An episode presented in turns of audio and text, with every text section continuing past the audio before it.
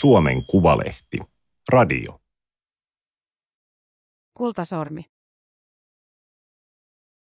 Harri Virtanen on kultaajamestari toisessa polvessa. Vuodesta kaksituhattakahdeksantoista hän on ollut tähän asti suurimman työnsä kimpussa. Toimittaja Kati Kelola. Teksti on julkaistu Suomen Kuvalehden numerossa viisi kautta kaksituhattakaksikymmentäkolme. Ääniversion lukijana toimii Aimaterin koneääni Ilona. Aluksi se tuli yöuniinkin. Vuonna kaksituhattakahdeksantoista Harri Virtanen aloitti elämänsä urakan. Hänen yrityksensä oli valittu kunnostamaan Helsingin Uspenskin katedraalin ikonostaasi. Seitsemän vuoden työ. Valmista pitäisi tulla kaksituhattakaksikymmentäviisi. Suomen ortodoksisen seurakunnan vuonna tuhatkahdeksansataakuusikymmentäkahdeksan valmistuneen pääkatedraalin ikonostaasi on suunniteltu ja tehty Pietarissa. yksitoista metriä korkea ja kaksikymmentäviisi metriä leveä. Ikoneja kahdessa kerroksessa. Ympärillä kultaa. Kuninkaan portin ovissa, risteissä, liekeissä, pylväissä, ikonien kehyksissä. Joka puolella. Esimerkiksi yhden noin puolitoista metriä korkean ja ympärysmitaltaan puolimetrisen pylvään kiiltokultaus vie yhdeltä ihmiseltä yli kuukauden työtunnit. Pylväitä on kaksikymmentäneljä. Virtasen kultaus- ja kehysliikkeessä on viisi työntekijää. Projektista tulisi kerran elämässä juttu. Sellainen vähän ahdistikin. Että vitsi, jos joku menee pieleen. Yksi henkäys ja ruttuinen kultalehti siliää nahkaiselle alustalleen. Otetaan otsasta vähän työn aiheuttamaa tuskan hikeä, Virtanen sanoo töölöläisliikkeen työtiloissa. Kullanlaskin, eli lekari, on valmistettu oravan karvasta. Virtanen sipaisee sillä ihoaan ja perään kultalehteä. Se tarttuu ihorasvaan hanakasti kuin sähköinen hius. Virtanen on yksi Suomen arviolta kuudesta ammatissa toimivasta kultaajamestarista. Pöydällä on osissa kultainen pendyylikello, seinillä roikkuu rokokoapeilin ja taulujen kehyksiä. Yksi on Akseli Kallen-Kallelan teoksesta Petäjäleivän virttä laulava tyttö. Kehysten alta katsoo Jumalan kaikkinäkevä silmä, Uspenskista. Suomen historia ei kimalla Italian, Sveitsin, Saksan tai Venäjän kirkkojen ja palatsien tavoin. Vanhimmat suomalaiset kultaukset ovat Virtasen mukaan tuhatkahdeksansataaluvun puolivälistä. Oppi tuli isäntämaista, ensin Ruotsista, sitten Venäjältä. Siellä tyyliin ei kuulunut sotkea kultaan muita metalleja, toisin kuin Pohjoismaissa. Suomesta kultaa löytää esimerkiksi Presidentinlinnasta, Suomen Pankista, Eduskuntatalosta, Joensuun kartanosta, Helsingin yliopistosta, vakuutusyhtiöistä, luterilaisista ja ortodoksisista seurakunnista. Kaikissa on Virtasen tekemiä kultauksia. Helsingin päärautatieaseman edustalla voi tarkistaa ajan Virtasen kultaamista kellon minuutti-indekseistä. Museot ovat Virtasen vakiasiakkaita. Suomen kultakauden töitä tulee paljon. Kallen-Kallelan lisäksi Sjärbeckiä, Edelfelttiä, Simperiä, Halosta. Tuskin kukaan on niitä niin paljon päässyt Suomessa tekemään. Kodeissa kultaa on perintökalleuksissa, kuten kelloissa, huonekaluissa ja kehyksissä. Kuttakin kehystetään. Moderniin grafiikan vedokseen voidaan haluta keltakullan sijaan kulutettua valkokultaa. Lähtökohta on, että jos kotona on seinillä muuta vanhaa taidetta, joissa on kullattuja kehyksiä, niin sitten se valkoinen puulista ei ehkä istu siihen tilaan. Kullattuja läksiäislahjoja yrityksen työntekijöille. Kultainen kenkä, frisbeegolf-kiekko, jääkiekko, kuokka. Lentopalloja ja jalkapalloja. Hetken kultauksia, jotka menevät piloille, kun pallo tyhjenee tai sillä pelataan juhlissa. Puhdistettuja ja keitettyjä peuranpäitä sekä majavanpää. Kultainen karhunpää. Se oli yksityishenkilölle. Se meni lahjaksi. Uspenskissakin Virtanen on työskennellyt aiemmin. Vuosituhannen alkupuolella hän kultasi työryhmineen sen neljästätoista kupolista yksitoista. Varhaisimpia hajumuistoja. Hiottu puu ja kahvi isän työpaikan verstaalla Kirkkokadulla Kruununhaassa tuhatyhdeksänsataakuusikymmentäluvun lopulla. Ranskan leipää ja makkaraa päällä. Lapsuuden lauantait. Se haju on älyttömän tuttu ja turvallinen. Virtanen on kultaaja toisessa polvessa. Isä Aulis perusti Virtasen nykyisin omistaman Kultaus- ja Kehysjiike Virtasen vuonna tuhatyhdeksänsataaseitsemänkymmentä. Äiti Annikkikin tuli sinne töihin. Perhe asui Espoossa. Ensin Tontunmäessä ja Virtasen koulun alkaessa Viherlaaksossa. Neljännellä luokalla tapahtui jotain, mikä sekoitti Virtasen koulunkäynnin joksikin aikaa. Virtasten koti sijaitsi Rintamamiestalon alakerrassa. Oli kova pakkasyö. Vanhemmat olivat vielä töissä. Yläkerran rouva oli tullut lapsenvahdiksi. Tämän alkoholisoitunut puoliso laittoi kotona keittolevyt täysille lämmittämään ja meni nukkumaan. Virtanen heräsi tuntemattoman ohjaajan herättelyyn. Talo palaa, täytyy lähteä. Liekit löivät jo yläkerran seinästä läpi. Otin pikkusiskon, laitoin omia vaatteita sille päälle ja soitin vanhemmille töihin. Äiti vastasi. Olin, että moi, koti palaa. Naks. Luuri kiinni. Ainoa, joka vietiin sairaalaan, oli äiti. Järkytyksestä. No, toki myös yläkerran mies. Hänkin selvisi. Seuraavan vuoden Virtasten perhe asui ilman yläkertaa. Katon tilalle viritetty pressu hulmusi tuulessa. Pelotti tulla koulusta kotiin. Heti palon jälkeen pihapiirissä kiersi ihmisiä tonkimassa yläkerrasta heitettyjä tavaroita. Onhan se silleen vähän spooki.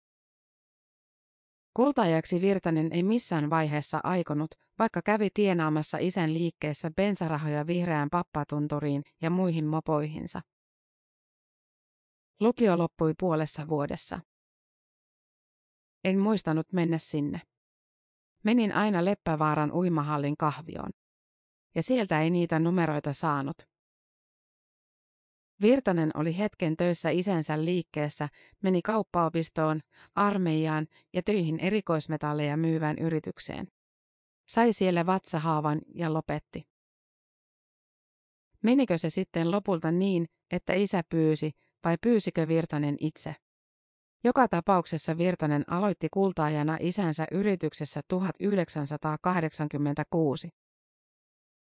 Ehkä se oli, että isä pelasti sitten tavallaan, että tuu nyt sitten meille hommiin, jos ei sulla mitään muuta oo. Maailman venyvin metalli. Grammasta kultaa saa pari kilometriä kultalankaa. On kyllä jotain maagista, kun sitä työstää. Virtanen ostaa kultansa Saksan Bayerissa sijaitsevasta Schwabachista. Se on tunnettu kultatehtaistaan. Kullan lyöjälle on kaupungissa patsaskin.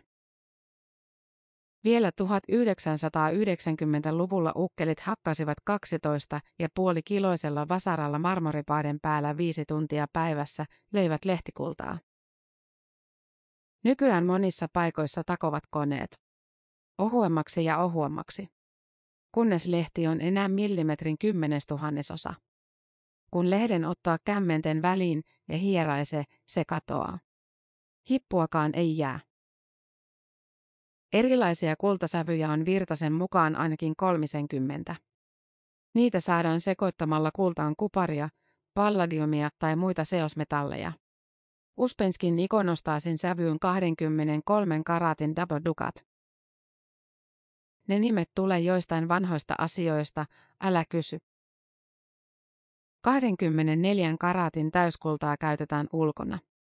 Se kestää ilmansaasteita, lokin kakkaakin, vaikka esimerkiksi jää ja muu mekaaninen kulutus rappeuttavat sitä. Usein ihmisiä kiinnostaa, paljonko kultaa missäkin on. Esimerkiksi Uspenskin katon suurissa kupoleissa. Montaks kiloa? Mitäs luulet? neljäsataaviisikymmentä grammaa neljässätoista kupolissa. Elikkä ei siellä ole yhtään. Virtanen on toisen dan tason judoka. Tän arvoja voi saavuttaa, kun on musta vyö. Korkein suomalaisen vyöarvo on kahdeksannen tason dan. Nujuaminen on ollut Virtasen juttu pienestä asti. Judon hän aloitti kaksitoistavuotiaana vuonna tuhatyhdeksänsataaseitsemänkymmentäviisi. Parhaimmillaan Virtanen kilpaili kansallisella tasolla. Kun kipinä kilpailuun sammui, hän jatkoi seuratyössä valmentajana. Edelleen Virtanen treenaa joka viikko, mutta nykyisin Krav Magaa ja Integrated Combat Systemsia. Paikat eivät enää kestä tatamilla nujuamista. Vaimo on välillä ihmetellyt, miten mies jaksaa nyhertää jonkin niin pikkutarkan kuin kultauksen parissa, kun esimerkiksi laitteita korjatessa hermo menee saman tien. Pääsen varmaankin johonkin flow-tilaan, Virtanen sanoo huvittuneena. Mutta olen kyllä aika huono sitten näissä zen-jutuissa taas. Kamppailuharrastus, sen tuoma urheilu ja ystäväpiiri on Virtaselle henki ja elämä. Omanlaisensa perhe. Siellä ei voi ajatella eräpäiviä tai deadlineja, kun toinen vääntää sua umpisolmuun. Siinä on pakko ajatella, että miten mä selviän tästä tilanteesta. Mestariesikuva ei tarvitse hakea kaukaa. Isä oli Virtasen mukaan töissä vanhan liiton puurtaja. Esimerkillisen säntillinen ja sitoutunut. Kun kahvimerkki pyysi isää kädentaitajia esittelevään mainokseensa, isä kieltäytyi. Oli töitä tehtävänä. Virtanen itse olisi kyllä mennyt. Olen ollut kauhean kova verkostoitumaan ja kaikessa mukana, toisella tavalla kuin isäni. Yrityksen viidenkymmenenkahden toimintavuoden aikana kultaajan ammatti on ollut lähes kadota Suomesta. Yritykset ovat pieniä ja niitä on vähän. Kultaajaksi tullaan oppilaskisällimestaritietä, ei koulussa. tuhatyhdeksänsataayhdeksänkymmentäluvun alkua edelsi parinkymmenen vuoden jakso, jolloin Suomessa ei voinut suorittaa kisällin tai mestarin tutkintoa. Sitä ei katsottu ammatiksi, Virtanen sanoo. Virtasen isä oli tuolloin Suomen ainoa kisälli. Kun tutkinto saatiin uudelleen kuntoon, isä ja poika suorittivat mestaritutkinnon samana päivänä tuhatyhdeksänsataayhdeksänkymmentäneljä. Arvioitsija tuli Sveitsistä. Suomessa ei ollut elossa enää yhtään mestaria, joka olisi voinut arvioida työt.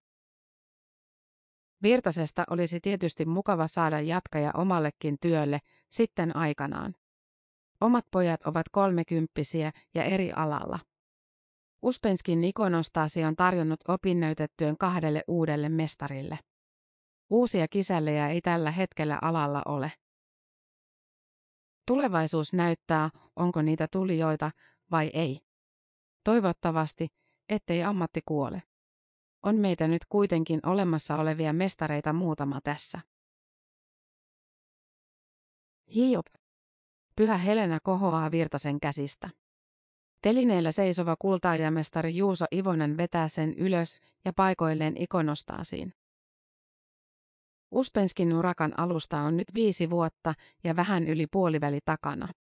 Kultalehtiä on laitettu neljästätoistatuhannesta viiteentoistatuhanteen. Sellainen vähän rohempi kultaketju. Selvää on jo, ettei seitsemän vuotta riitä työn valmistumiseen. Työsuunnitelmaan on tullut muutoksia ja vuosibudjetilla ja tekijöillä on rajansa, vaikka mukana on ollut kumppaniyrityksiä. Kyllä tämä nyt vähän pidemmäksi venyy. Kiiltokultauksen eli kiiltäväpintaisen kultauksen teko on vähän kuin täytekakun rakentamista. Hiotun puun päälle saattaa tulla kahdeksan kymmenen kerrosta.